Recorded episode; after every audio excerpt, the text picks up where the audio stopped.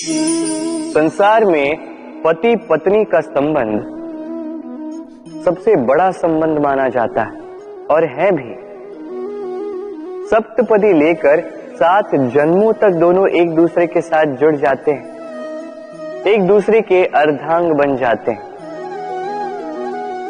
अर्धांग, अर्थात अर्ध अंग। क्या इसका महत्व आप समझ पा रहे हैं? अपना समस्त जीवन किसी के साथ बांटना। किंतु क्या संसार के सारे पति पत्नी एक दूसरे के साथ अपना समस्त जीवन बांट सकते हैं। क्या इसमें सभी सक्षम रह पाए हैं?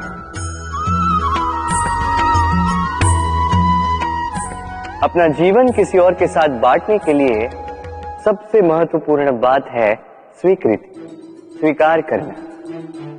सामने वाले व्यक्ति को स्वीकार करना, उसकी अच्छाइयाँ भी, उसकी बुराइयाँ भी।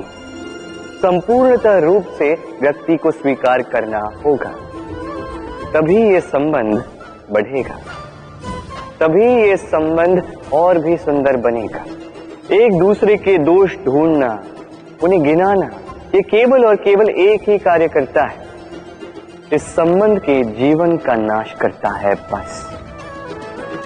बदले में होना ये चाहिए। एक दूसरे के दोष समझकर उन्हें आभास करवाए बिना उन्हें सुधार देना चाहिए।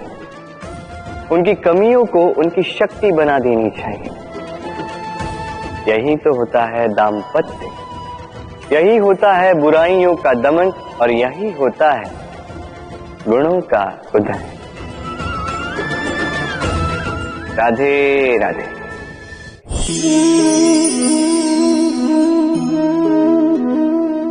कंकड़, इतना छोटा सा कि उंगली पर आ जाए।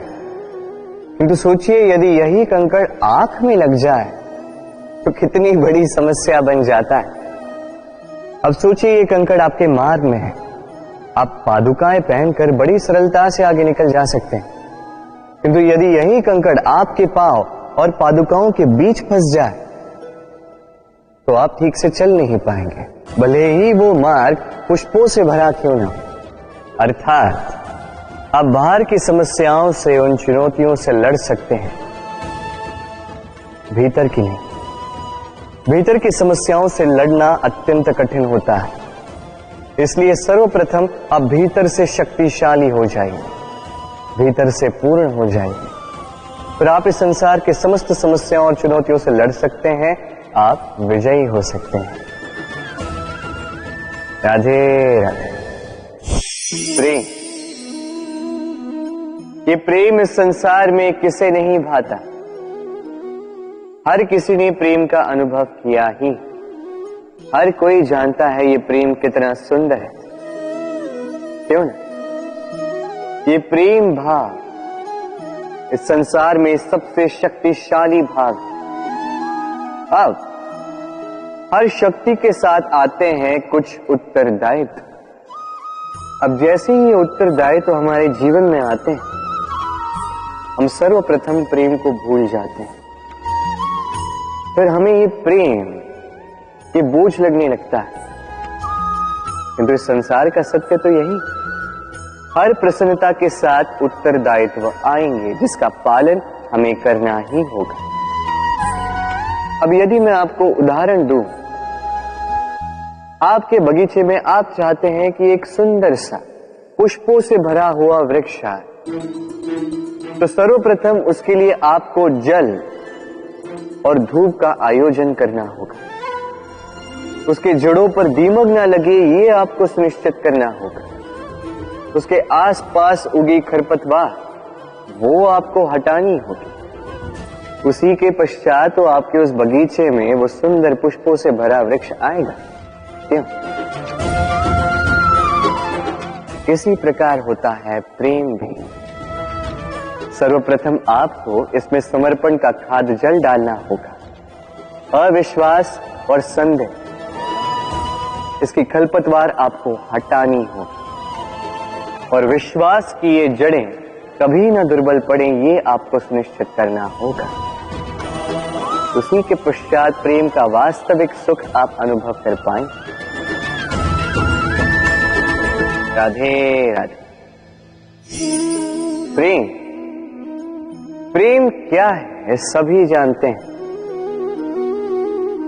सामान्य रूप से ये प्रेम आकर्षण से प्रारंभ होता है और इसमें कुछ भी बुरा नहीं है। महत्वपूर्ण बात यह है कि इस प्रेम का लक्ष्य क्या है। जिससे आपने प्रेम किया, उसे पा लेना।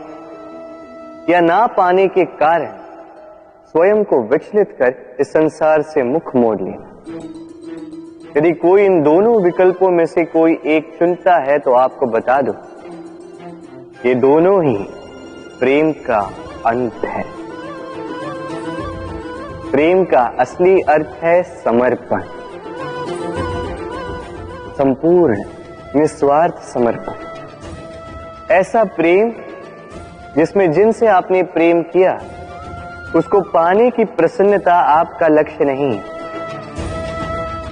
जिनसे आपने प्रेम किया, उसे प्रसन्न करना आपका लक्ष्य हो।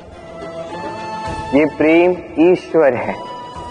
किंतु यदि इस प्रेम में पूर्णतः समर्पित नहीं होंगे तो इस प्रेम में एक आकार नहीं हो पाओगे।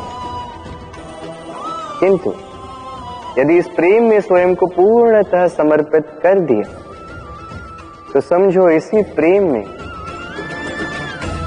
आप ईश्वर पाओगे।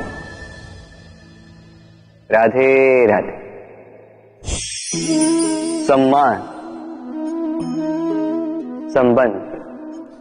दोनों एक दूसरे के साथ ऐसे जुड़े हैं जैसे दीपक और बाती। ना कोई कम है, ना कोई अधिक। दोनों का अधिकार समान होना चाहिए। जैसे पति पत्नी का संबंध। अब इसमें पति का अर्थ स्वामी नहीं। साथ ही उसका कर्तव्य है साथ देना। आदेश देना नहीं। और यह संबंध सहकार से बनता है, अधिकार से नहीं। हाथ बढ़ाने से बढ़ता है, उंगली उठाने से नहीं। यदि इस संबंध में एक दूसरे का मान रखोगे, एक दूसरे का सम्मान करोगे, तभी ये संबंध बढ़ेगा, तभी ये संबंध अभिमान योग्य बनेगा।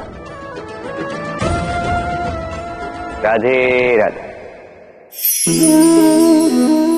सूर्य की किरणें कितनी दिव्य होती हैं ना? प्रतीत ही नहीं होता कि ये सूर्य रात्र भर अंधकार से जूझ रहा था। ये सूर्य प्रतिदिन उदित होता है।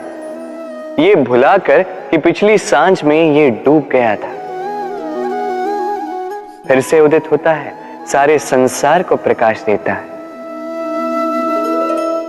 यही अंतर है हम में और सूर्य सूर्य बीती को बिसार कर आगे बढ़ता है। हम प्रतिदिन भोर में उठते हैं, वही पुरानी बातों को साथ लेकर चलते हैं। उसी कड़वाहट में स्वयं को लपेट लेते अब यही बीती बातों की श्रृंखला हमें जीवन में आगे बढ़ने ही नहीं देती। देखिए, यही जीवन है। भूल सबसे होती है। अपयश सबको मिलता है। सबकी यात्रा में असफलता लिखी है। सभी बुरे दिन देखते हैं। किंतु इन सारी बातों को भुलाकर जब जीवन में आगे बढ़ोगे तभी तो इस संसार में, इस आकाश में सूर्य बनकर चमकोगे। तभी तो इस संसार को प्रकाश दोगे। इसलिए प्रतिदिन जागिए। एक नए जन्म के साथ, एक नए उत्साह के साथ, एक नए लक्ष्य के साथ। क्योंकि ये बीती बातें आपको पीड़ा देने के लिए नहीं, केवल शिक्षा देने के लिए होती हैं। จราเข้เนี่ย